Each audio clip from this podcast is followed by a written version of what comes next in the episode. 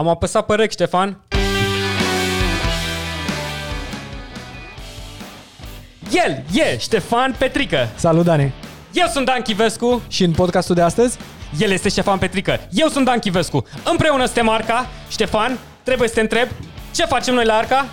Explorăm idei și alternative, Dani, asta facem noi la Arca și revenim cu episodul numărul 2 din Clash dintre generații și o să discutăm despre impactul tehnologic. Data trecută am discutat mai mult despre partea socioculturală, sociologică, biologică, ce înseamnă generație, am trecut prin generații și acum o să discutăm mai mult despre tehnologie pentru că tehnologia va diferenția practic celelalte mm. generații și generațiile viitoare, dar și generațiile trecute. Absolut. Și care este practic acel impact. Și am început așa cu discuția asta așa rapidă, pentru că mi s-a părut Să foarte... dăm un energizer. Exact, energizer. Mi s-a părut uh, generațiile și se discută foarte mult despre generații. Uh, mulți zic că e doar un, un construct social, da? Generațiile de fapt nu există. Până acum E oamenii... închipuirea noastră sau ce? Nu, e doar un mod de sortare a oamenilor. Aha. Ne criticăm unii pe alții, ne împărțim în niște eșaloane ca să ne criticăm și să aruncăm cu gunoi unii alții? Poți să spui și așa, foarte rapid. Dar să fie mai simplu să... Pentru că suntem foarte mulți oameni, da? Suntem 7 Mhm. mm-hmm. miliarde de oameni. E enorm, da? Nu prea ai cum. Trebuie să... 7.8 miliarde de oameni. E ca la Zodiac, Mm? știi? de fiecare dată. Hmm, berbec. Astăzi te vei simți genial. Atunci 1,3 miliarde de oameni se vor simți genial. Pești. Așteaptă-te să iei bani de la cineva. Ceva super generic. Super generic, da. Și uh, când citeam un articol pe Wire despre cum uh, tehnologia practic uh, explodează uh, înțelesul generațiilor și erai așa un pic consternat de faptul că un furry poate deveni președintele Statelor Unite la un moment dat. Și de aici putem așa să facem un mic preambul cu ce înseamnă un furry. Dacă credeai că trapperii și hip-hopperii ăștia cu tatuaje pe față, care nu poate să lege două cuvinte și care cred că, nu știu, habar n-am, că beat e cel mai important lucru după lumea asta, uh, atunci pregătește-te, pentru că Ștefan deja mi-a, mi-a distrus un pic lumea. Mi-a, eram, pf, nu eram... Da, pandemia ne-a cam zdruncinat așa mental, nu știu cum sunteți voi, dar na, suntem plictisiți și noi și noi trecem până același lucruri și noi am văzut aceiași 2-3 oameni, adică Devii un pic depresiv. devii depresiv. Stai să-ți arate și să zici că Ștefan, zine de măcar ce e un fări, că nici eu nu... Prima oară când am auzit de asta. Un furry este un uh, om, uh, un entuziast, Un blănos, practic, nu? un blănos, blănos. Deci Căruia- ce este un blănos? căruia îi place să se îmbrace în costume uh, de animal cu ideea de a aduce fabula. Știți ce este o fabulă? Știi ce e o fabulă? Știi, Absolut, da? da. Bun, deci fabula respectivă în real life. Da? Da. Da. Bine, cred că americanii nu au conceptul neapărat de fabulă din România, dar m-am gândit așa că practic ar, put- ar putea să facem așa un throwback la fabulă. Deci fabula ce făcea? Dădea um, dimensiuni și uh, un caracter Mhm. mm-hmm. omenesc unor animale, mm-hmm. da? Mhm. Personifica animalele. Personifica animalele. Cam asta înseamnă, dar în viața reală, da? Deci un om se îmbracă într-un costum efectiv de uh, vulpe, de urs, uh, există convenții de furries și ei se identifică ca o vulpe roz sau uh, un uh, cățel albastru. Adică nu mai vrei să fii Marian din Berceni, vrei Exact. să fii Marinuțu, vulpea Sonic din Berceni, habar n-am. Exact, și vulpea Sonic. Și um, era un, um, era un exemplu, că de la asta a început toată discuția despre furry. E Ariciu Sonic, dar în fine. Ariciu Dacă Sonic. te- Vulpea Sonic, Sonic Fox, Da. da. este de fapt un uh, Generation Z, da, de generația Z, Mhm. un reprezentant al generației Z care este campionul mondial la Mortal Kombat și la alte jocuri de e-sports, da? deci Mhm. alte jocuri de bătăi. Da? Este campionul mondial. Și acest uh, tip, E cel mai Sonic popular Fox, furry? uh, cred că este unul dintre cei mai populari furry, este un furry și este și gay, este și negru, Mamă. Checks all the boxes wow. Wow. în Statele Unite. și acel Sonic N-ai Fox... cum să nu fii popular. Gay, negru, furry, Furry. transexual, gay sau ce ai zis? Da, gay, deci Le, le nimerește pe toate. Este și deep into e-sports deci, și joacă unul dintre cele mai, uh, cele mai sângeroase jocuri video, da, Mm. de, în care pur și simplu te bați și spargi capul celuilalt. da, Da, îi scolți coroana vertebrală, nu știu. Exact, da. Deci nu numai, cred că și Tekken și Mortal Kombat, mai multe jocuri, în orice caz. Noi am crescut cu Mortal Kombat Mm. când eram mici, ne duceam la internet cafeuri. Internet cum- cafeuri. Internet da. cafeuri, stăteai Corect. acolo, jucai Mortal Kombat, acolo Dacă așteptai aveai aia trei 10 lei pentru două ore. Exact. Sau cât era. Între Dacă nu-i furai de Counter-Strike, la maică ta din portofel. da, între Counter-Strike și Mortal Kombat, de obicei cam juca lumea Counter-Strike, știi? Dar mai aveai acolo, împărțeai acolo un pic de tastatură, știi, să te Wow, joci. CS, Mortal Kombat, da. Adevărat, ne îmbăteam pe tastatură să jucăm. Ne băteam pe tastatură. MK4. Și tipul ăsta ar putea fi unul din, uh, unul din reprezentanții generației Z în Statele Unite. Ne gândeam Hmm. cum, cum uh, și acum revenim la tehnologie, că am făcut așa un ditur, mi-a, mi-a plăcut foarte mult asta de fării și trebuia să discutăm un pic despre fării. Adică Ștefan ce vrea să zică că dacă Donald Trump acum e președintele Da. unui dintre cele mai puternice state din lume, dacă nu cel mai puternic, măcar Este uh, simbolic președintele Statelor vorbind, Unite, da. da. Atunci, 20 de, ani de mai, 20 de ani mai târziu, ce ne poate face pe noi să credem că, nu știu, băiatul Sonic ăsta, Fox nu făriul poate ăsta, să- blănosul ăsta, nu o să fie votat Un de acești senator, idioți un care l-au votat președinte. pe Trump. Exact. Da. Trump a fost votat de generația TV, da? Generația TV din Statele Unite. Practic, TV-ul când a intrat? Până în anii 50, cred. Mm-mm. A crescut practic generația respectivă, e un TV personality, de o personalitate TV, care a devenit președinte Statele Unite. Se comportă ca o personalitate TV, cred că a fost și la wrestling, Mm, se bătea la da, wrestling acolo. Absolut.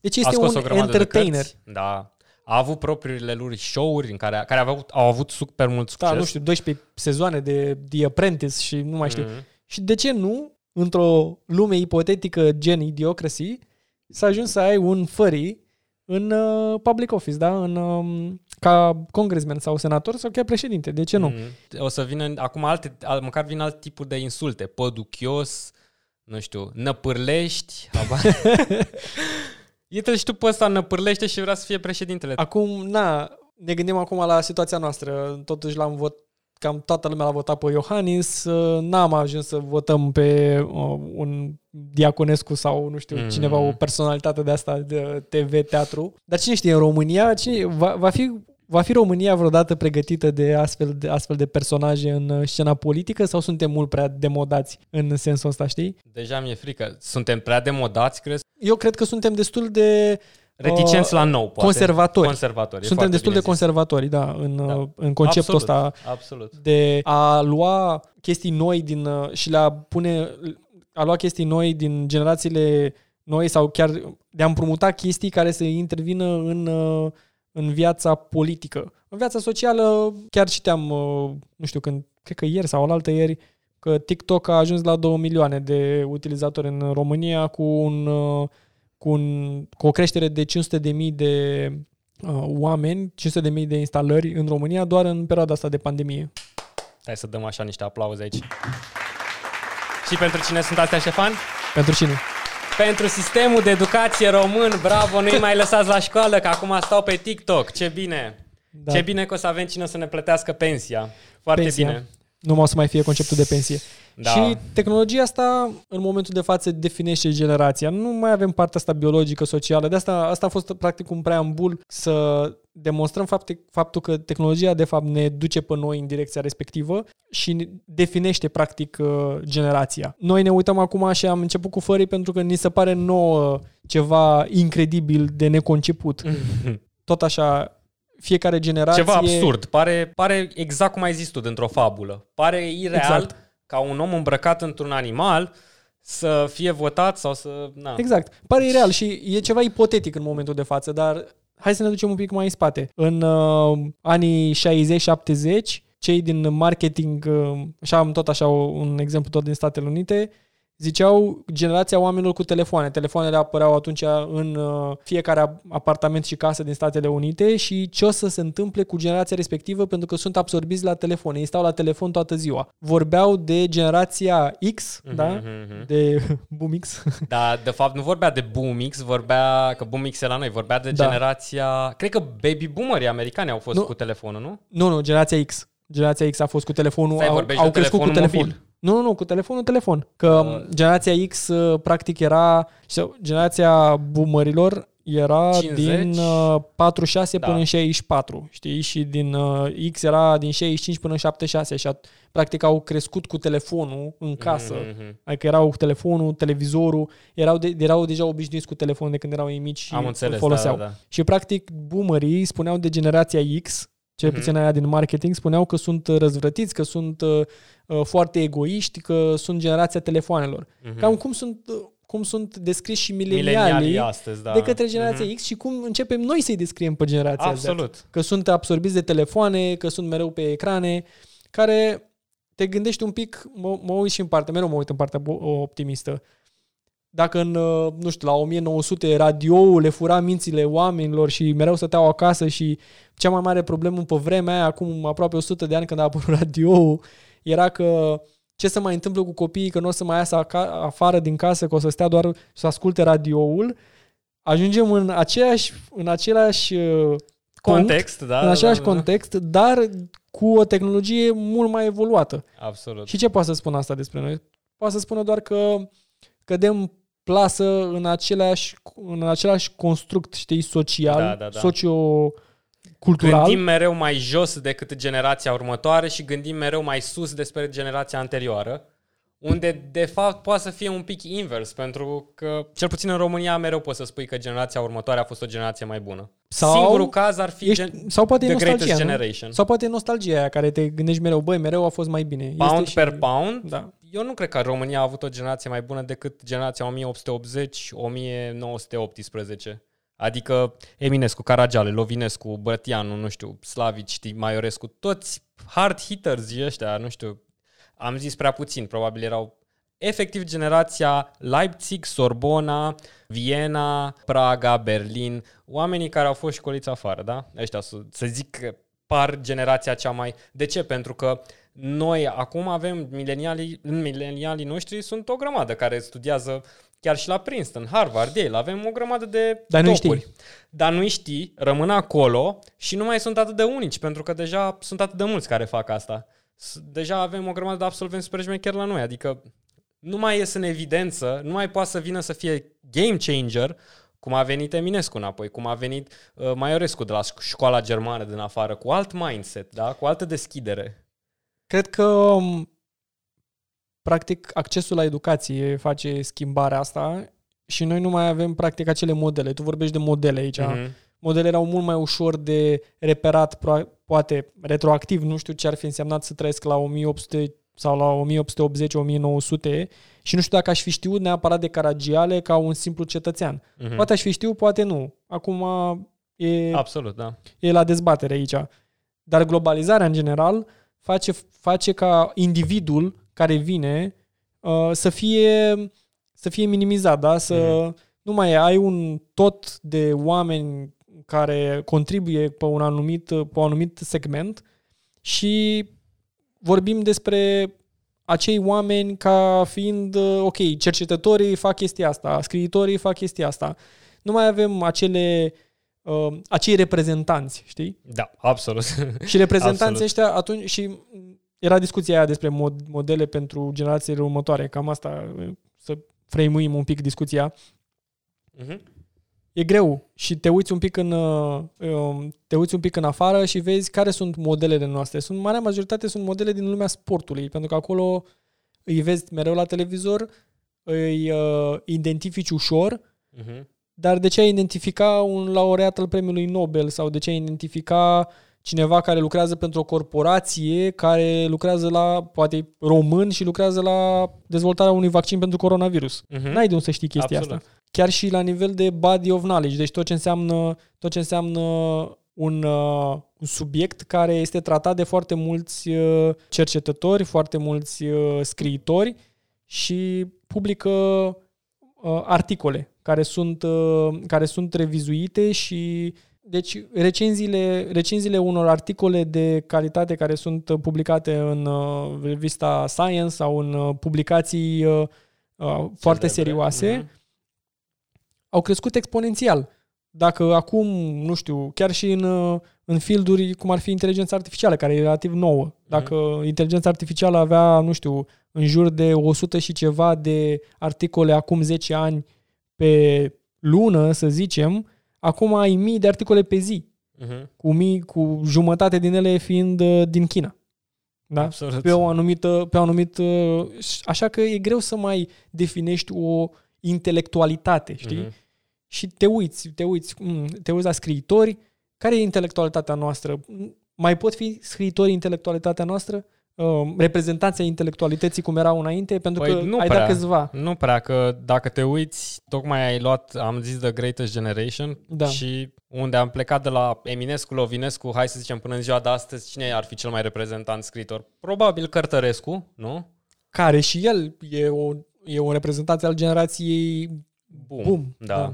Deci Dar nu... este, cred că, cel mai de departe, cel mai cunoscut. Mai, mai știi vreun scriitor la fel de cunoscut ca el? Să nu uităm, Cred că el era Cărtărescu a rupt cu orbitor în afară, adică a fost tradus o grămadă. Cred că el era reprezentantul literaturii contemporane în uh, manualele noastre de limba Mhm. română de acum Mhm. 15, 15 ani. Absolut. Și cum am ajuns noi, că tu vorbești de un progres, sau e interesant că, deși sunt de acord cu tine că la nivel global se întâmplă asta, avem un bias, un subiectivism, că ce vine după noi e de căcat, unde nu e așa. Da. Fiecare generație are punctele, lui, pu- punctele ei pozitive sau forte, dar are calități și dezavantaje. De-aia și discutăm despre asta ca să ne înțelegem, să știm, nu știu, am o problemă, la ce, a- cine apelez? Cineva din generația care? Cine are profunzimea să mă înțeleagă când vorbesc despre X? Pentru că nu e nicio generație care e complexă. Dar, dar, totuși de la literatură, cum am trecut noi de la Lovinescu, Cărtărescu, Eminescu și am ajuns azi la Radu F. Constantinescu sau La fel ca și contentul pe YouTube, și cărțile pot fi super proaste, adică Nu, dar acum te întreb pe tine, uite, să, zi- tu ai cumpăra, să, toată lumea mănâncă, da? Ai și zis că statisticile alea că toată lumea acum mănâncă și uh, se uită la show-uri de cooking Da. în mod normal, pentru că trebuie să supraviețuim, trebuie să știm toți cum să facem un cartof prăjit, o ceva, o omletă, un orez, un risotto, da? da. E, și poate nu știam toți, da? Tu o să te duci cumva să iei cartea lui Jamila, dacă, car- dacă Jamila scoate o carte despre ezoterism și regăsirea sufletului în bucătărie între, nu știu, mai știu eu ce, să zicem un titlu de ăsta. Tu ce o să faci? O să te duci să cumperi sau să citești cartea lui Jamila? Pe asta e și problema, când tu te duci la o persoană care nu e autorizată să facă ceva. De exemplu, tu te duci, asta e și problema cu societatea română. Tu te duci la un artist sau la un om care are talent să facă o chestie și te duci și subscrii la partea culturală a lui. Păi nu are parte culturală, nu are de unde, că nu înțelege. Nu, nu are cum. Este imposibil.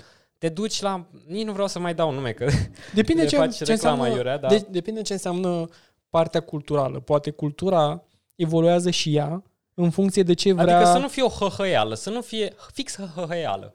Fix miștouri, caterincă, bâză, op, absolut toate discuțiile astea care nu au niciun sens. Nu duc nicăieri. Dar te gândești că poate diversificarea Așa? nu știu, dar e cam dură asta, dar diversificarea ar putea dilua cultura pe care noi ne formăm în Deja o capul face. nostru. Cum am ajuns? Uite, ai zis că literatură. Eu am trecut aici și filmografie. Cum am trecut de la BD, la Munte și la Mare, la Miami Beach și Five Gang? Cum? Cum, cum s-a întâmplat asta? Adică avem atâția actori, avem atâtea chestii. Cum de fix oamenii ăștia sunt promovați și ajutați să facă un film? N-are niciun Păi, sens pentru mine. Profesioniști și amatori. Asta se întâmplă peste tot. Acum, deci tu vrei să-mi spui mie că se naște, practic, crește generația asta Z și milenial, generațiile astea vin și noi ne ridicăm oarecum ca niște, bine, să zic că înțeleg, ca niște amatori. Și noi suntem niște amatori la ce face, la jocul acesta Absolut. de podcast și vrei să spui că e același lucru, nu știu, nu cred că e o diferență atât de mare între podcastul nostru și un podcast ca la Joe Rogan, de până la urmă e o discuție, da? Da. Doar că diferă calitatea oamenilor pe care îi invită probabil, știi? Adică Joe Rogan are acces la niște oameni care probabil noi nu o să avem prea curând acces la ei, da? Corect. Dar cum ajungi de la asta la Miami, Miami Beach, de la Miami, Miami Beach. de la B de la munte și la mare, de la Ion Trandafir. Sunt două cazuri aici, Dani. Da. Un caz este că, în care tu zici că, așa, și corectează-mă dacă greșesc aici, zici așa, cultura pe care noi am uh, moștenit-o, să zicem, vrei să o îmbunătățești incremental, Uh-huh. să ai o bază de la care să crești și să, să evolueze, da? adică Mhm. să nu o înlocuiască. Și doi, ar fi înlocuirea culturii cu o pseudocultură Uh-huh. pe care noi o observăm acum. Foarte, foarte Și bine Sunt punctat. două chestii, da? Deci tu, tu vrei să să ducem Mhm. cultura Absolut. mai departe prin incrementare și să ne Exact. ducem la valorile pe să care le-am avut reiterăm atunci. în chestii care deja există, sunt bune, sunt testate, Da. merg, hai să le aducem în secolul 21, generația Exact. alfa, hai să le duceți în secolul 22 și să, să nu, da, exact cum ai spus tu, practic am luat, am șters totul cu buretele, am șters toate instrumentele, am șters totul cu buretele pentru că acum laptopul face muzică și face muzică doar cu laptopul. Da. Dar asta nu înseamnă că nu trebuie să faci o muzică de căcat. Nu? Cam asta e. Absolut. Deci, de asta zic, n-aș pune neapărat, adică, a, poate am spus eu prost cu cultura, poate este o pseudocultură, poate este o, o alternativă la cultură, poate oamenii neavând înțelegerea sau neavând expunerea către, hei, uite ce înseamnă de fapt cultură înainte, uite ce înseamnă frumosul, um, frumosul transmis de către generațiile trecute, da? Mhm. Și uite, ia, uite, asta este, asta este ce ți-a dat omenirea, băi, generația Z, uite, asta este ce ți-a dat omenirea, poți să îmbunătățești. Generația are două scenarii. Unu, să îmbunătățească ce a fost înainte Mhm. sau să fixeze greșelile pe care le-am, le-au făcut generațiile trecute sau doi, să înlocuiască pur și simplu cu o alternativă la cultură. Problema Da. pe care noi o identificăm acum este faptul că alternativa aia la cultură este de fapt o pseudocultură, Mhm. de fapt o incultură. Și observăm din ce în Dar ce cum mai s-a mult ajuns la asta? că se duce acolo. Cum e posibil? Nu Tocmai din, de la, știu. Cum de mergem spre idiocracy? E incredibil. exact ce spuneam, înainte era simplu să vezi un om, Eminescu, da? Mhm. Sau, uh, nu știu, Nu e bun Eminescu, Brătianu. Eminescu oricum nu, l- Ok. nu l-a înțeles nimeni. Nu e, Vreau să Eminescu e un exemplu prost. Whatever, Da. Caragiale, da? Să zicem, scriitori sau uh, personalități politice Mhm, mhm. care știi și Perfect, poartă da. nume de străzi. Da? Absolut, Bun. da. Oamenii erau o elită sub 1% din populație cu oarecare statut social. Mhm. Oamenii respectivi erau ușor de reperat. Sau Acum, să, să, accea, să acceadă către valorile astea europene. Exact. Zim te rog, trei scriitori români, patru cercetători, cinci sportivi, Mhm. care sunt reprezentanți ai României în momentul de față, care să nu fie Halep. adică Uite, e foarte greu să... ai punctat foarte bine. E A- greu, e ar greu fi foarte și interesant ar- ca toată lumea să înțeleagă că dacă nu ești la nivelul lui Halep pentru domeniul ăla, nu ești un model de urmat. Adică noi ne-am am scăzut bara atât de jos, atât de jos, încât modelele noastre acum sunt niște copii cu mâzgăleli pe față care fac un căcat de muzică pe laptop. Acum nu vreau să fiu hater, dar așa pentru că este e. un gol. De aia. Mizeria aia trebuie să dispară și ce e mai trist că oamenii ăștia la un moment dat va trebui să-și câștige pâinea. Pe cum o să câștigi pâinea dacă tu nu produci nimic? Când tu stai și activezi pe o platformă toată ziua, de exemplu, noi avem niște slujbe, facem dracu ceva, tu te duci și faci doar o chestie care e entertainment. Pe dacă toată țara ar face entertainment, noi am fi doar o- oferitori de servicii, noi n-am produce nimic, oriunde economia e bazată pe schimb și troc de servicii și bunuri, dar mai ales bunuri, adică nu o să se schimbe niciodată asta. Ce să producă copiii ăștia tatuați pe față? Mă doare capul. Nu știu, poate sunt prea tranșant. Ce cred eu? A, opinia, da? Ok. Opinia lui Ștefan. Sunt opinia, și părți foarte bune, o să opinia, vorbim lui și de Ștef- astea. opinia lui Ștefan este că era mult mai simplu în trecut în a defini o pătură intelectuală. Este foarte greu acum să, să definești, nu numai pentru România, cred că este pentru vasta majoritatea a țărilor, Mhm. din cauza sau datorită, cum vrei să-i pui tu, globalizării și accesului la informație. Mhm.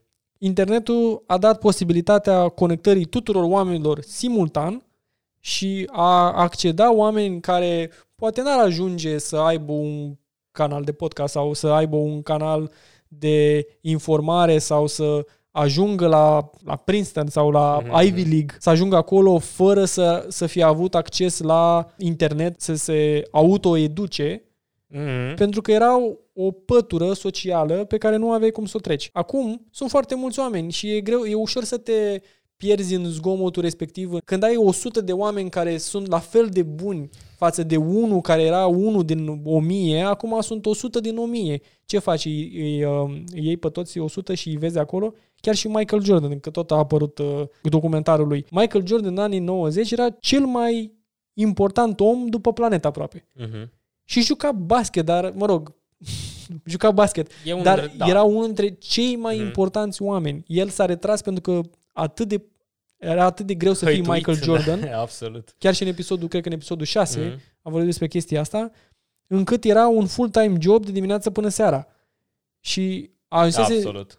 Fii ca Mike, be like Mike. Mhm. Asta era, el era acolo. Acum evident, toată lumea discuții care e cel mai bun jucător de basket, care e foarte greu. Să te uzi la LeBron James, dar în același timp mai sunt încă 100 ca LeBron James. Știi? Care, înțelegi? Absolut. Da, da, deci văd chestia asta cum e în basket, da? pentru că asta ne pasionează pe noi și știm Nu destul sunt de 100, bine. dar mai mulți, înțeleg. Sunt ce mai zici. mulți. Da. E, e greu, te pierzi în, uh, în atâția, atâția oameni. Mhm. Și atunci când, uh, când nu știi unde să te uiți, când nu te uiți, nu toată lumea se uită Uite, acum la... Nu ce am toată, lumea se observat. uită, toată lumea se uită la Michael Jordan. Toți ăștia care au fost inspirați de el se uită la Michael Mhm. Jordan. A fost pentru o, bu- o scurtă perioadă de timp Kobe Bryant. Dar alți jucători de basket acum, e foarte greu. Te, te duci și întrebi orice fan de basket și Mhm. închei cu basketul, poate nu Nu e un Cup of exemplu, tea. chiar mi-ai dat o idee super bună, e Da. un exemplu super bun. și întreb pe toată lumea și, și cred că o să ai câte un răspuns diferit la fiecare. Te duci în 1995, 95% o să spună Michael Jordan. Absolut. Înțelegi? Și atunci când uh, eu spun ceva, tu spui ceva și așa mai e o stratificare a Mhm. modelului pe care le ai. Atunci vine Five Gang și uh, te, te oripilează faptul că are followeri. Da. Dar nu toată lumea îi, uh, nu toată lumea îi, îi urmărește.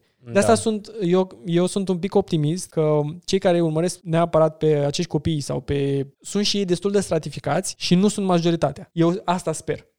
Asta spun. Ținând cont că ai și zis că s-a apreciat cu 500.000 de conturi doar în perioada pandemiei TikTok-ul în România. Va apărea o, Deci, hai să o luăm așa cineva matematic. de TikTok star, Da. știi? Deci noi avem... Cine crezi că de instalat TikTok? Maică ta? da. Bunica ta? Eu? Ai TikTok? Nu. Evident. Și, deci, niște copii, da? Momentan copiii ăștia nu sunt la școală. Și în loc să fie la școală, unde oricum, hai să zicem că nu li se predea atât de multe chestii, dacă măcar mai auzeau, mai le intra pe ureche ceva, mai rămânea ceva acolo prins. Un cărtere, un, un ceva, un logaritm, un ceva, da? Logaritm din prrr. Și acum ce se întâmplă? Ei stau pe TikTok, deci din 3 milioane de elevi care avem în țara asta, plus 500 de mii de studenți, deci 3.5 milioane de indivizi, da? Da. 500 de mii, adică 1 pe 7 din ei au dat install la TikTok. Păi tu crezi că pe TikTok ai ce să înveți? Nu vezi decât nimic. E, faci o hăhăială. Dar poți să te hăhăiești și la altceva. Pentru că indirect îți strică attention span-ul. Te uiți la ceva de 10 minute, după aia dai încă ceva. E ca și cum îți dai singur niște bobițe. E așa, ești ca- fix ca o rozătoare de aia care ia bobiță, bobiță, bobiță, bobiță, vainuri. Asta ar fi, asta ar fi de fa- de fapt diferența Stai că dintre... n-am terminat. Te Asta, rog, e, doar, te asta rog, e doar una. Termină, da. o mare, dar nu, noi zicem că totul e unilateral și totul e rău. Internetul e ex, excelent. Dar ce a făcut, și foarte bine ai punctat cu Michael, că nu mai e un exemplu. De ce nu mai e Michael Jordan un exemplu, da? Pentru că internetul, care e, să zicem, partea proastă sau o parte mai puțin fastă a lui ca efect, e că îi face pe oameni să devină copii ai altor oameni. Toată lumea devine o copie al cuiva. Dacă te uiți în România, ce treabă avem noi ca români cu trapul? Ce treabă avem noi ca cultură cu ceva atât de toxic? N-are niciun sens, n-are nicio melodicitate. Noi aveam ca cultură, România avea eh, Nae Zanfir, aveam atât de multe chestii care, nu știu, George Enescu, de ce nu puteam să facem un trap instrumental venit din, din, din chestia asta, din uh, uh, orchestră, din uh, percuție, uh, uite, ceva de genul cum a făcut Subcarpați. Exemplu Subcarpați mă pozitiv, gândeam, da. exemplu negativ. Uh, Subcarpați, nu toată lumea chiar- poate chiar să la facă... Subcarpați mă Asta gândeam. e și greutatea. De fapt, de ce e foarte bun? Pentru că vedem cât de greu e să fie original. Ei au fost originali, au luat ceva și deja e copiat, dar au luat instrumental dat de pe muzică populară și l-au integrat în muzica lor. Au fost Asta înseamnă primii care au făcut cu cultură succes incrementală. Asta. Absolut. Bravo Subcarpați, bravo Bin. Deci chiar e un exemplu incredibil. Nu mai vă uitați la oameni care copiază ca idioți totul de afară. Pentru că nu totul e bun, absolut totul e un bullshit. 99% din tot ce e pe social media e cancer și nu o să facă decât să te facă mai trist, să te facă mai dependent de content care e mizerie, e garbage direct. Deci nici n-ai de ce să te uiți. Deci Ce- gunoiul ăla, Dane, gunoiul ăla Da. este inevitabil. A, atât timp cât până acum Dar ăla e masa. erau foarte puțini oameni care aveau acces să scrie cărți, să înregistreze video pe televizoare, să fie, să fie vedete TV. O- ci formatorii de opinie erau puțini și câțiva treceau li- limita respectivă. Poate trebuia să faci o facultate, poate trebuia să înțelegi un pic cum te cheamă. Acum, literalmente, apropo de TikTok, toată lumea poate să creeze content, toată lumea poate să se viralizeze. Ești, nu mai ești tu împotriva 100 de oameni care terminau litere sau jurnalism sau nu știu, altă facultate și atunci te duceai și erai tu format, posibilitatea de a fi formator de opinie. Nu, acum ești tu și 20 de milioane de oameni care au acces la tehnologie. Bine, exagerez. 70% din români care au acces la tehnologie, că mai mm. sunt 30% care săraci încă sunt în altă, bine în altă eră. Dar cam asta este ideea. Și asta spuneam, erau două, două cazuri aici. Cultura incrementală, da? Ei valorile trecutului le duci în secolul 21. Absolut. Exemplu foarte bun, sub Carpați. Sper să avem mai multe exemple ca astea. Mm-hmm, mm-hmm. Încercăm și noi să facem aceeași chestie și acum la Arca. Și pseudocultura, care zice, Păi, nu știm noi foarte multe despre ce se întâmplă acolo, nu mă identific, nu am fost crescut cu mentalitatea respectivă, am acces, mă hâhâiesc, oamenii îmi dau like, există o gamificare la a da like, de a lua view-uri și există un număr acolo pe YouTube, pe Instagram, pe Facebook și așa mai departe. E un bun incentiv, da, de a face chestia asta. Oamenii respectiv vor crea în continuare vor crea în continuare content. E vina lui Shelly? Normal că nu e vina lui Shelly. E vina lui PewDiePie? Că PewDiePie mi se pare la fel un anti-exemplu. Totuși Felix uh, s-a schimbat enorm în S-a schimbat, dar în același timp, în același timp gândește. E, e vina lor? Nu. Asta e jocul. Exact cum spuneai și tu la un moment dat, cred da. că în câteva de astea, asta e jocul. Trebuie mm. doar să știi să, să navighezi prin zgomotul ăsta și... Tata jocul ăsta, dacă îl joci, poți să-l joci the good way, the subcarpați way, sau poți să-l joci de bad way și strici o generație. Exact.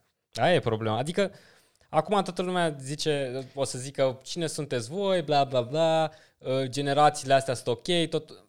Nu, nu e ok. Uite, uite-te care e sursa lor de entertainment, de informații, de cultură. E tragic, pe puțin spus.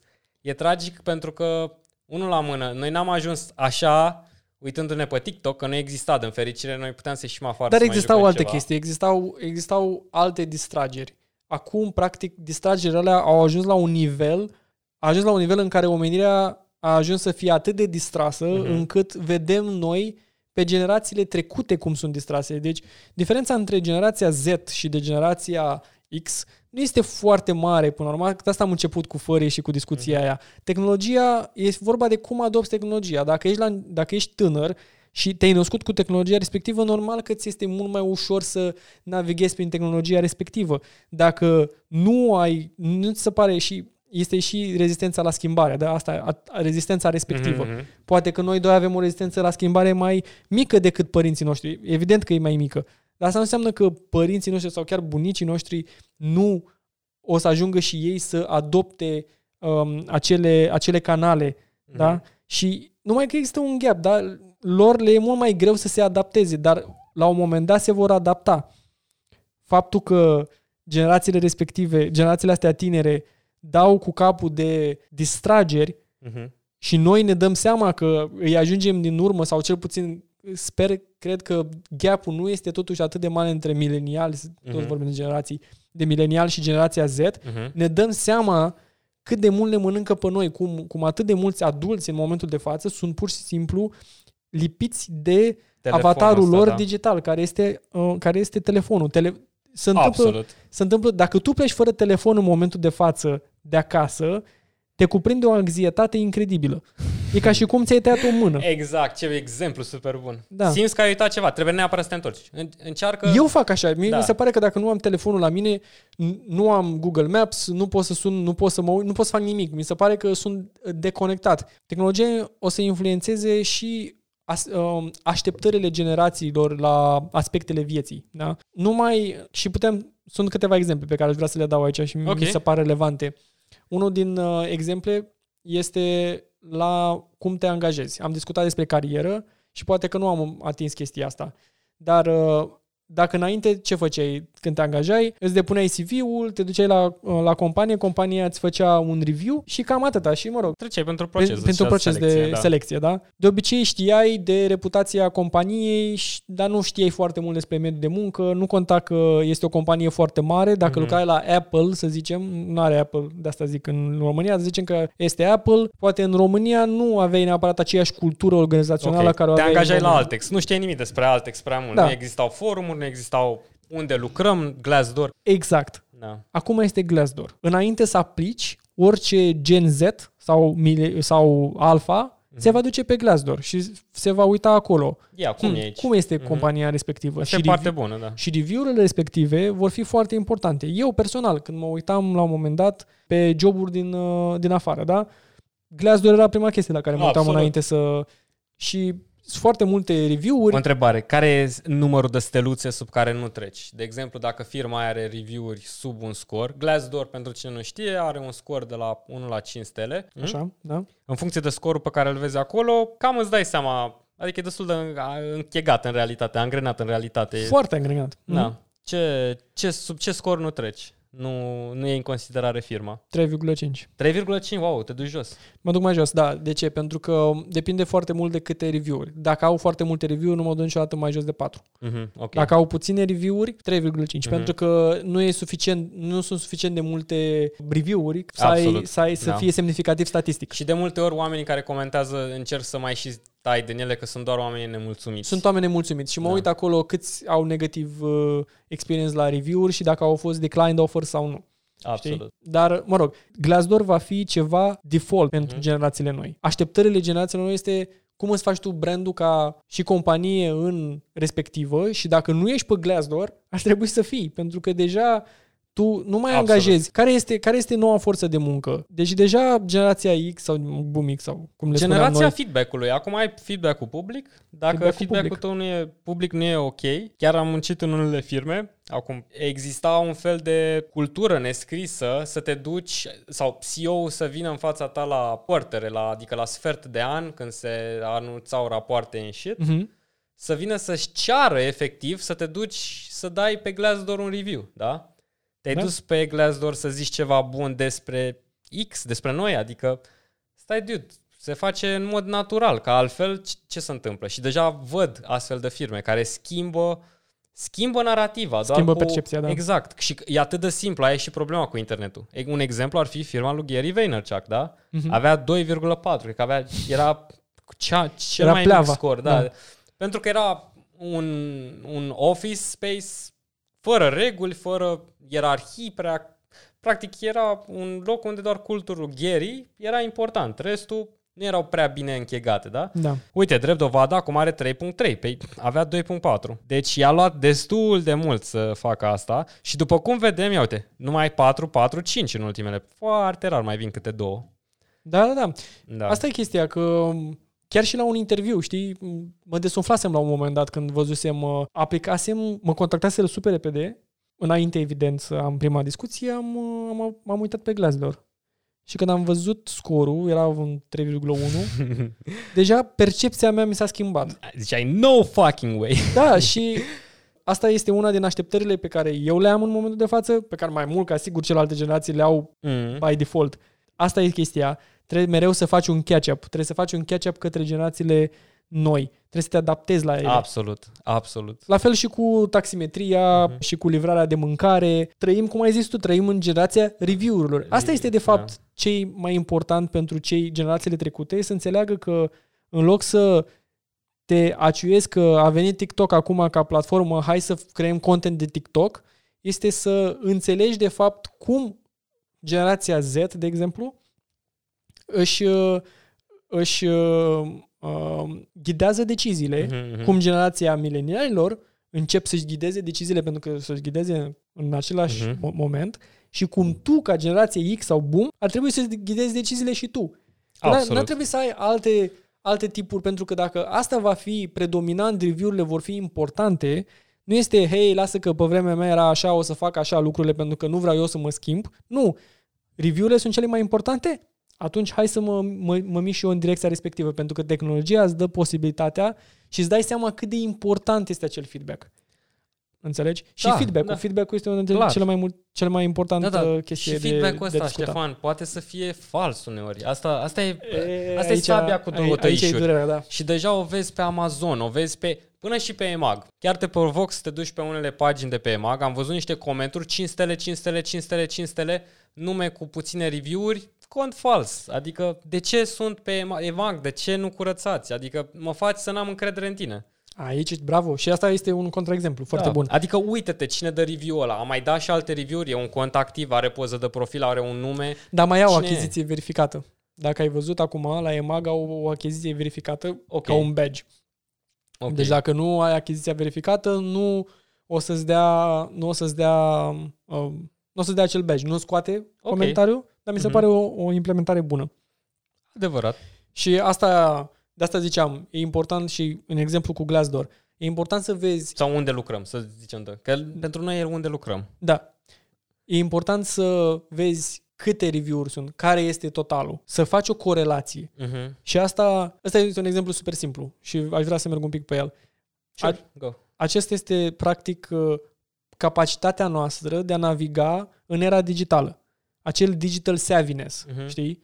Um, Înțelepciune online. Înțelepciune online. Da. Foarte bine. Foarte bună uh, traducere. Bătrânii internetului, tată, stai că zicea pe vremea lui Băgarea cum era Când băga cartela aia la telefon acolo să ai niște modem O statistică, din păcate nu prea avem statistici așa de interesante pe partea de digital, dar în, uh, în state, digital capable, capabil digital, cei care sunt în generația Z, ai fi surprins, dar, imediat, Ok. 64% din mileniali Așa. sunt capabili online, da? au înțelepciune online, cum ai spus tu, Uh-huh. 46% din generația X și 34% din generația Z. Puteam să intuim și noi asta, da?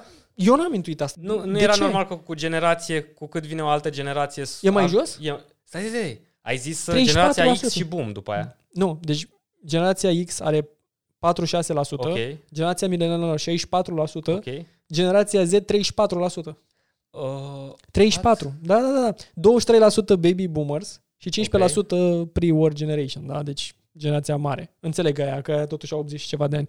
Dar generația Z, ok, poate... generația Z 34%. Și nu e mai mare decât generația milenialilor. Asta e, asta e problema. Dar și în de ce? același Că timp, ce ani au acum generația Z? Sunt uh, între... 94, 97 în sus. Ok. Deci generația Z este între 10 ani, copiii care sunt între 10 ani și, 20, și 23 de ani. Și uh, înțelepciunea lor online, cum să coreleze chestii în era digitală, scade de fapt la 34% pentru de ce este ceva surprinzător dacă stai să te gândești bine. Este mai jos decât generația X, Mhm. mai jos decât generația X și în același timp Dar nici uh, n-au avut destul timp. Hai să nu N-au uităm, avut, Ștefan. n-au avut timp, n-au avut timp, n-au trecut de fapt. Asta e chestia, pentru că ei s-au născut cu, cu acel digital, cu, cu Device, acel da. digital device, da, cu acel environment digital, da, Mhm. ecosistem digital. Nu pot face neapărat corelații super rapide. Ei știu să folosească chestiile alea, dar nu știu să facă neapărat corelații între, de fapt, numărul, văd uh, 4 stele la driver Uber, driverul ăsta care vine la mine, dar nu Mhm. mă uit neapărat că, de fapt, are 4 stele din 5 review-uri. Da, absolut. Înțelegi ce spun? Da. Și asta e o chestie super banală pe care îți dau, dar sunt multe alte corelații care ai zis și tu foarte bine. Alte companii ar putea să profite de neatenția ta. Clar, se întâmplă deja. Și uite, ești foarte... Dai scroll pe Instagram frumos așa și îți vine un, uh, o nouă Sponsor. pereche de ochelari foarte șmecher acum, care n-ai nevoie de ei. Mm. Vei fi Depinde. influențat, Îi poartă Dorian Popa sau nu? Dacă îi poartă, poate ei. Vei fi influențat să-i cumperi, poate, știi? Clar. Mult mai repede, dar dacă tu te gândești bine, te uiți acolo, bă, ăsta mă influențează pe mine, bă, chiar am nevoie de chestia asta. Mhm. Adică sunt niște întrebări pe care tu le pui, tocmai și din experiența pe care o ai. Mhm. Noi acum ne punem, băi, copiii ăștia vor fi, sunt super digital native, vedem acum efectul Flynn și vedem că ei, de fapt, ajung cu IQ-ul mult mai mult decât noi, dar o contrabalansare a acestui fapt este tocmai Inteligența emoțională. inteligența care scade. emoțională care scade. Foarte bine punctat. Știi? Și deja punem pe pedestal într-un fel, băi, copiii noștri și cred, cred că e important mm. pentru noi să Mhm. zicem, băi, copiii noștri sunt mult mai inteligenți ca noi, Sunt. Sunt fără doar și poate și e imposibil. dar sunt mai naivi, din păcate. Sunt mai naivi, da. Deci, hai, ne- ne-ai dus perfect în... Uite, eu mă pregăteam aici Tehnologie. să zic că Zi, cât de mult... Uite, ca să amplificăm ideea pe care a zis-o Ștefan, d- Ștefan a zis că, deși sunt mai smart, da, au niște carențe. Unde? Sunt botaniști, nu înțeleg exact, pentru că nici n-au trăit destul, un- unii dintre ei trebuie să trăiești, trebuie să, totuși să te apreciezi ca generație. Nu putem să, de-aia și zic, eu n-aș fi atât de dur cu generația Z din prima, trebuie să le mai dai măcar 10 ani, măcar să intre în forța de muncă, să facă impa- să-și, să-și facă impactul asupra pieței, să vină cu ideile lor de tip, na, sub Carpați, să lasă treapul ăla și să facă altceva, da? Să, să vină cu ceva... Uite, at- avem pandemia asta. Veniți cu niște soluții viabile ca să nu mai avem probleme în viitor, da? Ne Da. focusăm pe ce putem. E, mai ales că aveți inteligență, acum ați și spus Ștefan, sunteți mai inteligenți ca noi. Fiecare generație care va veni uh, trebuie să fii orb sau chior sau dobitoc sau ignorant să zici că nu au o inteligență nativă mai puternică decât tine. Ai înțeles? Pentru că singura chestie pe care ei nu o au, din păcate, și nu e vina lor, este inteligența emoțională. Pentru că, Nu poți să te naști cu inteligență emoțională. corect, Dar, uite ori că ți-o pasează n-am- cineva da. dacă ai noroc din familie, dar când tu stai, și uite, am aici numerele de la We Are Social 2020, da? Așa. Uite, mulțumim Hootsuite și We Are Social că avem datele astea care sunt moca și sunt incredibile. În momentul de față, 6, deci aproape 7 ore pe zi, da? 6 ore 45 de minute, stă un om în 2020 în medie pe telefon, pe internet, scuză-mă. Am două ore până acum. Tu ai două ore, dar la finalul zilei, un om normal, deci, repetăm, din 24 de ore, 7 ore stai pe telefon. Și e foarte e crucial ce faci în alea 7 ore pe telefon, da? Corect. Pentru că deja, și acum, de ce e important, de ce batem în asta? Noi nu avem nimic cu generațiile astea, noi doar vrem să discutăm de niște efecte, pentru că noi proiectăm în față. Avem un exemplu și încercăm să vedem unde se poate duce. Ca model, da? Studiem un model. Șapte ore pe zi? Șapte ore, da. Wow. Mă uitam acum, apropo, să fac- facem o mică corelație. Mhm, sure. Deci pe telefonul meu în momentul de față, pe 3 mai, Mhm. 3 mai, cred că era duminică, Ai cel mai mult, picul. am picul, am 4 ore.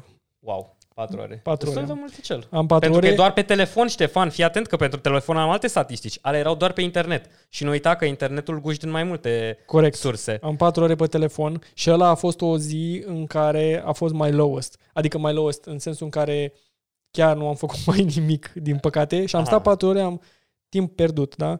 Pe 5, marți, când am fost foarte ocupat, am avut 55 de minute. Uite, uh, vreau să zic Dar că n-ai în fost general, sunt prea destul de medie. naughty, n-ai fost prea rău, n-ai fost prea 3 un ore? pierd de vară, pentru că 4 ore nu e mare lucru. 3 ore și jumătate, în momentul de față, este cât stă orice om de pe planeta asta în medie cu telefonul în mână. În medie. În medie. Da, wow. 3, deci asta înseamnă de la 80 până la 3-4 Da. ani când le dau părinții telefonul în mână. Media mea e în jur de 2 ore. Ok, ești, Și ok, 16 ești minute. fix pe jumătate. Mai ales că probabil că tu te uiți și la niște content mai de Doamne ajută, nu te uiți la... Da. Cred Nu că știu. contează, da, și cel mai mult, uite, apropo de chestia asta, mă- e foarte interesant. Deci, dacă aveți uh, telefon, iPhone, Samsung, Huawei, Merită din când în când să te mai uiți ce faci. ai Da. un digital well-being Da. foarte bun, îți dă raport. Mi se pare unul dintre cele mai interesante, pentru că am stat toată săptămâna am stat 5 ore pe YouTube. Da. Wow. Și 2 ore pe Facebook. Foarte puțin. Eu de obicei de pe, de pe YouTube îmi iau multă din informație. Deci am stat, am, am, am lit, literalmente am pierdut 2 ore și 12 minute pe Facebook. Am fost pur și simplu tras. Și în același timp știu că sunt tras și mă E opresc la scroll-ul timp. ăla de zomb, zombilău, așa. Exact, exact, exact. Și stai acolo. Și nu prea scos foarte multă informație. Am pierdut Și timp. cu fața aia, știi, nu știu dacă noi avem pisici și cumva comparăm toate chestiile cu, cu pisicile sau cu... Pisica, când, când pisica se cacă, Da. are cea mai jmecheră expresie facială. Stai așa cu ochii Să uită semi-deschiși așa. așa. În cer și parcă se roagă la Dumnezeu să iasă tătuțul mai repede. Da. Și e pierdut așa, inexpresiv, știi? Așa cred că stăm și noi. cu o băluță de aia așa la colțul gurii. Dar nici nu-ți dai seama. Eu, e, de exemplu, eu nu prea stau atât de mult pe Facebook, dar mai dau scroll pe, pe IG, da? Pe Insta. Wow, Dacă câte nu e fură. Facebook, e Insta, da. Wow, câte fură. Deci, uneori, mă gândesc, mamă, au trecut 10-15 minute. Adică am intrat doar să văd dacă mi-a scris cineva ceva sau să verific două, trei chestii, da? Și după aia am pierdut 15 ju- minute, 20 de minute, jumătate de oră, care nu o să ți le mai dea nimeni înapoi. Nu le mai ai înapoi. Simple as that, l-ai pierdut. E... Niciodată nu o să mai ai jumatea aia de oră înapoi. Și tot ce faci e să apreciezi mașinăria și ca să revenim la exemplul nostru, de ce e rău? Că mulți o să ziceți, nu, că e ok, că înveți, că nu știu ce. Și asta e o chestie care e general valabilă.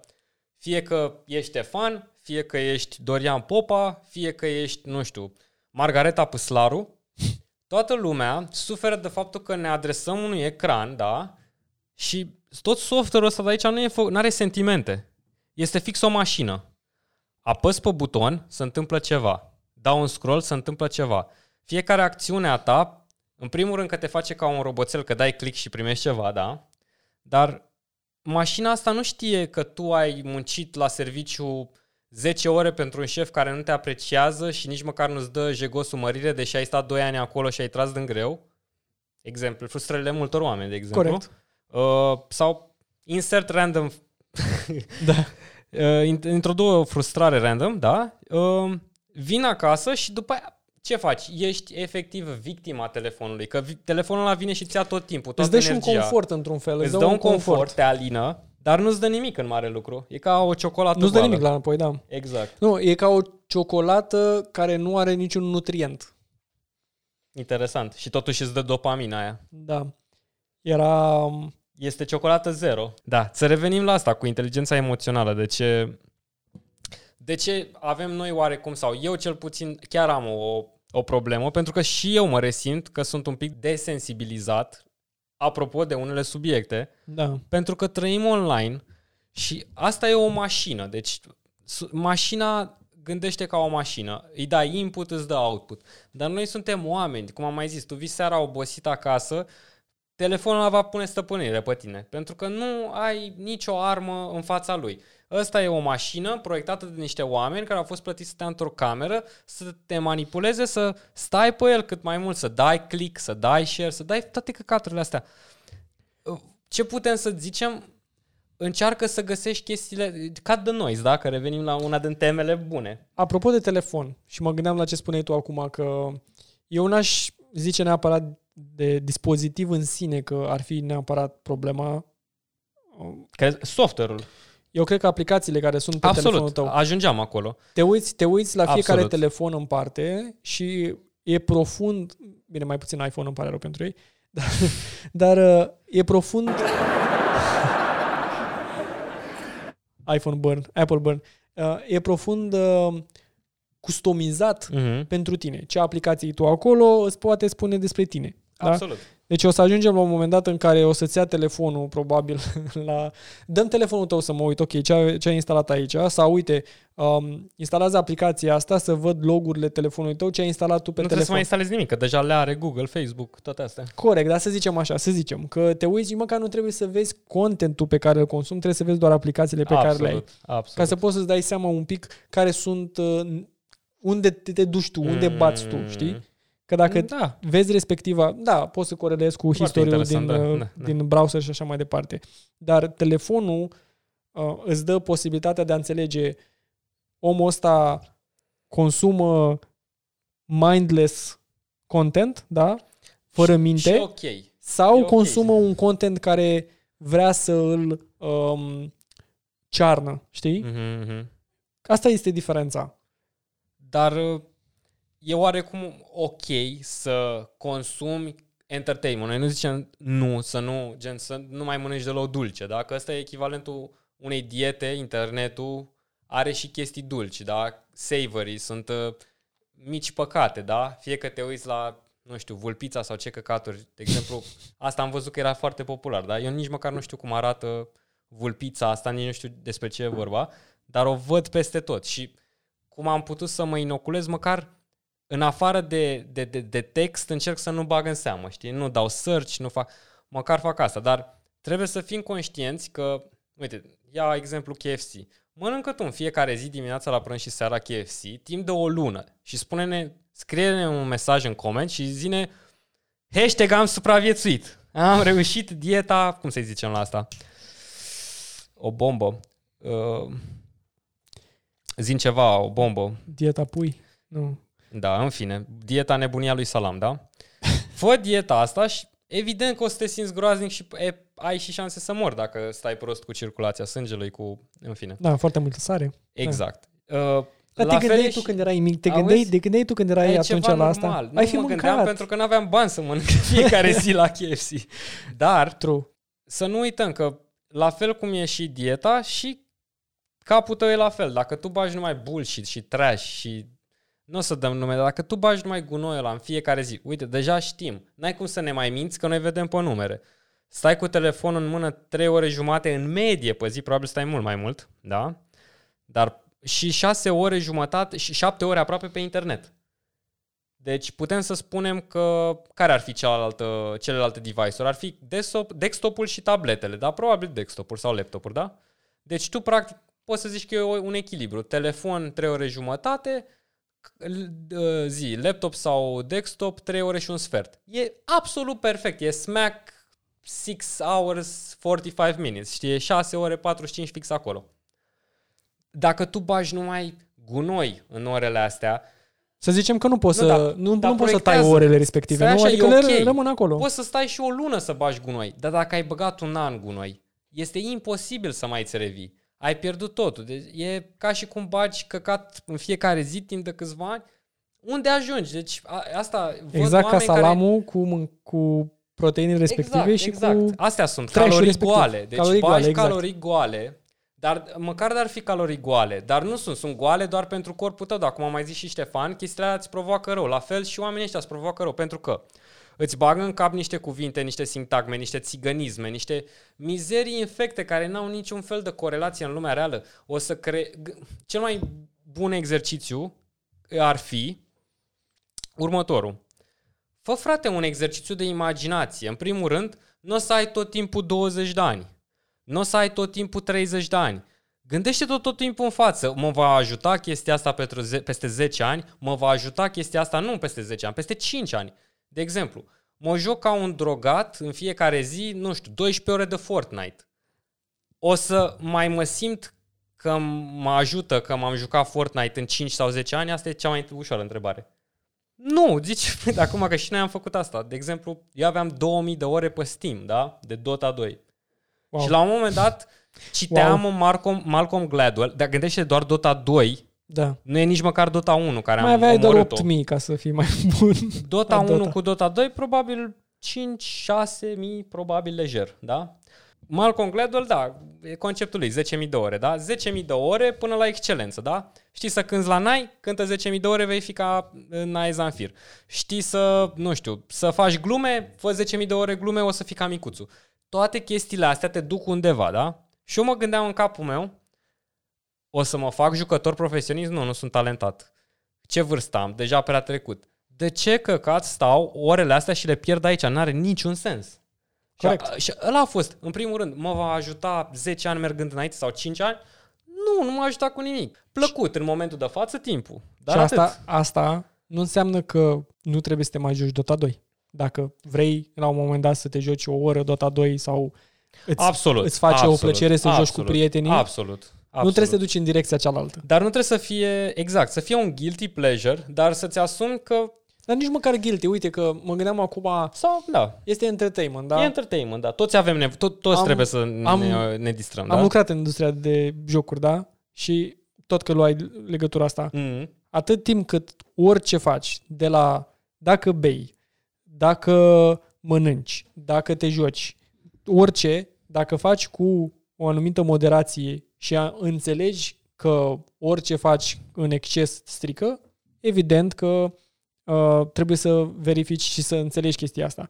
Problema este că atunci când ai 2000 de ore, nu este ca și cum ai, ai înghițit 700 de mililitri de uh, vodcă dintr-un voleu. Pentru că ăla îl faci într-un timp foarte scurt. Aici, efectiv, trebuie să stai să consumi Absolut. timpul respectiv. De asta e, e un meter de ăsta în care... Și e foarte bun, uite, Steam îți spune, ai, e- ai pus 2000 de ore acolo. Sau îmi spune mie, Mhm, ai mhm. jucat 100 de ore jocul Absolut. ăsta. Cred că ar trebui să te oprești Da. acolo. Și Mhm. mm. asta, majoritatea producerilor de jocuri și publisherilor Mhm. au de obicei un content în jur de 40 40 sau maxim 60 de ore de content. Mhm. A fost o chestie la un moment dat pentru un joc de la Ubisoft Assassin's Creed Odyssey. Era cam, sunt 100 de ore de gameplay acolo. E, e mult prea Ca mult. să termin jocul? Cam da. Da, wow. E, e mult prea mult. Și E mult?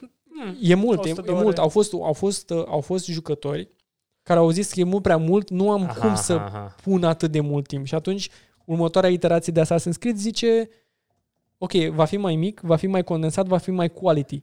Pentru că a fost mai mult quantity în, uh, în acele 100 Uite, de ore. Witcher 3 are de la 25 minimul necesar ca să termini, ca să faci fast, probabil, e Da, până la 200 de ore ca să-l completezi. corect. Dar 25 de ore, apropo de asta, să vorbim un pic pe partea de numere, 25 de ore ar fi trebuit să fii extrem de bun, pentru că jocurile astea cum Mhm, sunt mhm, făcute, ca și în viață, putem să facem o Sunt analogie time aici, sincuri, da. Trebuie Sunt- să bagi timp ca să trebuie poți să bași timp ca să progresezi. poți să E- progresezi. Efectiv, da. Și nu ai cum, realistic vorbind, trebuie să fii ori super bun, ori să fii terminat jocul ca să-l termini în 25 de ore. Mhm. Pentru că benchmark-urile de obicei sunt făcute pe Dar cred că timpul... benchmark-ul ăsta e timpul făcut de, de testing. speedrunneri. nu, nu, cred că sunt e... de testing. A, e de test? Sunt Ah, de ok, tester, ok. da. De obicei sunt, Ah. ai un tester, Exemplu de, e expertul de jocuri.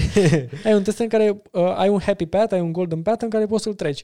Evident că direcția respectivă, dacă ești foarte mult, dacă ai jucat jocul ăla de like, 100 de ori, îl poți termina în 25 de ore. Mm, Absolut. Și sunt foarte, sunt unii care să mândresc în a lua un joc, Mhm. în a-l termina, fără să investească timpul necesar. Mhm. Realistic vorbind, vei sta în jur de 60 de ore pe jocul respectiv.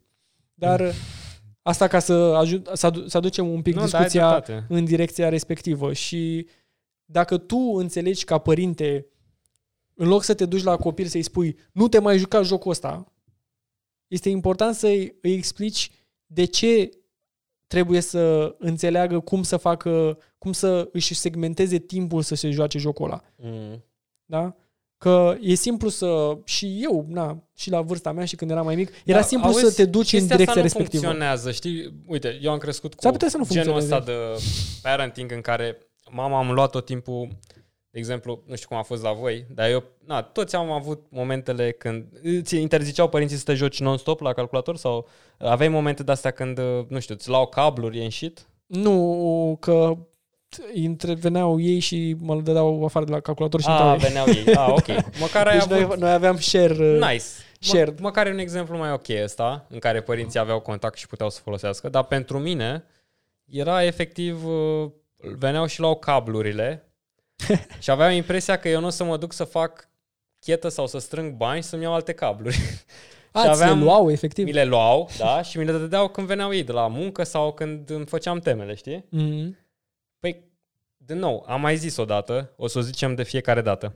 Dacă tu crezi ca părinte că copilul tău e mai prost ca tine, te înșeli amarnic și niciodată nu o să fii tu ca părinte mai deștept ca copilul tău. Niciodată! N-ai cum, înțelege?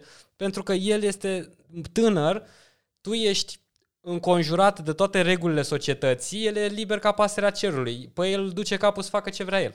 Are instinct și așa o duci Plus pe că, capul. plus că exact schimbarea respectivă de care spuneam, rezistența la schimbare, cu cât ești mai departe pe uh, axa, timeline-ul generațiilor, cu atât e mai greu pentru tine să te schimbi. Absolut. Pentru noi va fi greu să ne schimbăm pentru generația uh, Deja teta, e greu. Da? Deja e greu. Te- Am rupt de mine ca să ascult trap, Ștefan. Nu, dar înțelegi ce vreau să spun. De la păr până la cine știe dacă va fi un fării ca să legăm cu ce am început, Da.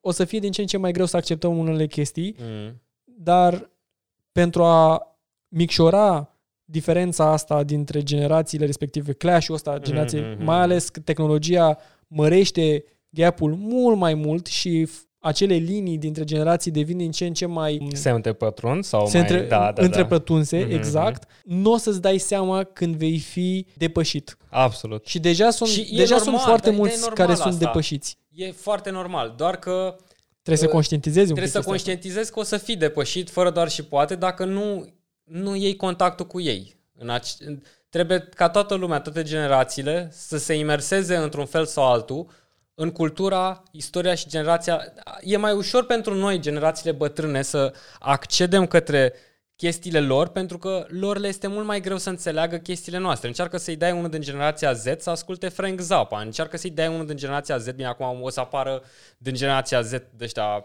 zi, hipsterii ăștia, Outlieri. și da. da. outliers și zic Oh, că eu ascultam Frank Zappa, îmi punea tata de când eram în 5 ani. Nu, stai așa că ești... În primul rând, bravo că știi cine e Frank Zappa, dar, bine, e un exemplu prost. Dar, uite, generația Z și Beatles. Uite, de exemplu, Da. tu, dacă ești tânăr, dacă ai între 20 și... Cât am zis?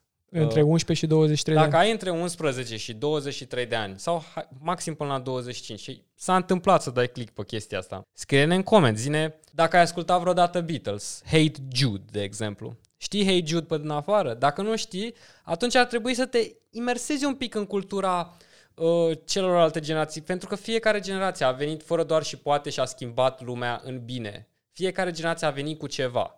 Unele au venit cu mai mult, altele cu mai puțin. Dar și în direcția asta cu subcarpați și poate încheiem cu chestia asta, Mm-hmm. noi, generația milenialilor, care suntem cu un picior în offline și cu un Mhm. picior în online, cam înțelegem unde, unde batem, înțelegem pericolele, cum le-am și exemplificat, înțelegem și beneficiile la fel de bine. Trebuie să venim cu anumite alternative, trebuie să venim cu cultura respectivă și să o incrementăm către, către de- generația nouă. Mm-hmm. Exact cum Să o ziceam facem de... mai accesibilă. să o facem accesibilă și să o traducem practic către, dacă, să o traducem practic către generații Mhm. noi. Dacă noi stăm și zicem, uite, hei, ia, Beatles nu e în generația noastră, dar mie mi-a plăcut foarte mult Beatles. Poate Queen nu e în generația mea, dar mi-a plăcut foarte mult Mhm. Queen. Queen s-ar putea să fie atât de departe față de tot ce înseamnă generația Z și cu ce sunt ei crescuți, încât va fi Absolut. foarte greu pentru ei să înțeleagă veridicitatea și înțelegerea, știi? Te Absolut. gândești la muzica clasică, cum poți Mhm. să alegi, cum Mhm. poți să vii cu muzica, și vorbim doar despre muzică, muzica este o, o chestie culturală. Transcende generațiile și Transcende poate toată lumea generațiile. să înțeleagă, da? cu muzica clasică, cum poți să strânești înțelegerea muzicii clasice la o generație Z? Mm. Nu, nu pot să spun că am o, o alternativă aici, dar mi-ar plăcea să aflu o alternativă interesantă de la cineva în care să zice, uite, am putut să stârnesc pentru copii uh, înțelegerea muzicii clasice, fără să fie doar copiii cei care vor să învețe să cânte la pian sau vor să învețe instrumente um, specifice muzicii clasice. Dar dacă tu aduci muzica clasică în contextul ăsta, exact Mhm. again, sub Carpați, atunci le dai o înțelegere și un dinamism al culturii respective pe care ei la, putut, la rândul lor pot Mhm. să incrementeze. Dacă tu Absolut. nu aduci de- legătura respectivă, atunci ei vor lua ce ce ce e mult mai accesibil, ce este în fața lor, acea pseudocultură, acel Bravo. Shelly, acel Miami Bravo. Beach de care spuneai tu. Clar. Și dăm voie să mai completez. Știi. Uite, am și o alternativă a mea, mi-am adus aminte de ea. Așa. Și merge pe exemplu cu Subcarpați și cu integrarea lor a folclorului, da, Mhm. în muzica lor, cum au integrat ei. Ce au făcut băieții ăștia și-au dat seama, în primul rând, contextul în care activăm. Suntem români, avem o parte care este visceral integrată în noi, doi, najalea, muzica asta, bocetul, instrumente, adică avem o grămadă de Da. elemente muzicale vechi. Și ei ce s-au gândit? Hai să le aducem în prezent. Foarte frumos, foarte ușor, foarte bine executat. Ăsta e un exemplu. Uite, o să mai dau un exemplu care am cochetat eu mental cu el. M-am gândit cine poate să distrugă muzica trap. Dacă ție nu-ți place muzica trap, dacă e un bullshit total, că bun, muzica trap ce e? Sunt niște zgomote care plac urechii, care și niște strigături. Yeah, yeah, prr, prr, yeah, yeah.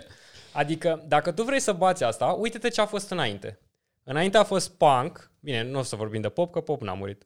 A fost punk și înainte a fost rock, da? Da. De ce au murit astea două? Trebuie să te gândești foarte bine. Rocul n-a murit. N-au murit teoretic, dar au cam murit. Pentru că nu mai vezi promovate rock și punk, pentru că sunt... De, de ce? Uite, ar fi bine să cauți tu singur și să vezi de ce nu mai ai promovate formații mari. Câte formații mari rock mai vezi în ziua de astăzi noi?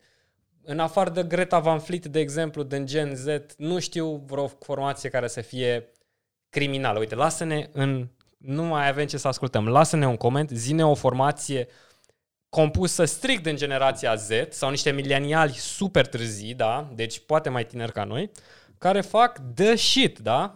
Și uite, mergi înapoi, me- afli de ce genurile astea au cam murit, pentru că industria muzicală nu suportă muzica anti- antisistem. În primul rând, astea sunt niște genuri de muzică care erau conflictuale, care erau împotriva unei chestii, care vreau să schimbe o chestie. Oriunde acum totul e despre bani, despre scârți, prr, scârți și pârți. Asta este tot ce în ziua de azi e muzică. Scârți și pârți, Johnule. Pârți.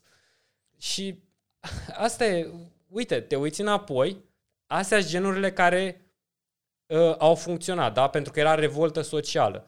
Tu, tinere, ia elementele alea de revoltă socială din punk și rock și adule în muzica electronică, adule în ziua de astăzi. Fă cumva să aduci elementele alea, pentru că, din nou, it's okay to copy or it's okay to be a copycat if you copy the right cat, da? E mereu ok să copiezi dacă știi de la cine să copiezi. Exemplu e Subcarpați, da? Nu, e, nu, e, po- po- nu poți să zici că au copiat neapărat, dar s-au folosit de elemente care existau și tu poți să faci același lucru. Să zici că oamenii au fost proști din antice timpuri sau că n-au avut cultură, înseamnă să nu cunoști specia umană și condiția noastră. Seneca era deștept, nu știu, Umberto Eco era deștept, Francesco Petrarca era deștept, toți oamenii ăștia erau insanely smart. Gândește cât de trist era pentru ei să trăiască pe vremea aia. Uh, oameni care au Corect. transcens cultura există tot timpul. Ține doar de tine să-i găsești și să-i aduci în ziua de astăzi, nu știu. Ține de, cred că ține de noi și cred că ar trebui să și închidem. Mm-hmm. Cred că ține de noi, ține de generația milenialelor să vină cu alternative și să aducă mai aproape generația Z și evident generația Alpha către elemente culturale ale generațiilor trecute. Eu cred că ar trebui să le dăm mai multă... Uite, tot vorbeam noi de maturitate și că nu poți să te porți cu un copil ca cu un copil și după aia să ai impresie că e un adult. Așa că, nu știu, gen... uh, Hai să-i lăsăm și pe generația Z să ne ajute. Deci și noi Da. și generația Z. Hai A- să-i tratăm absolut. ca niște adulți. Deja mulți dintre ei au intrat în forța de muncă. Hai să schimbăm. Hai să schimbăm țara. Hai să facem ceva. Să schimbăm? La revedere! Salut! Pa, pa!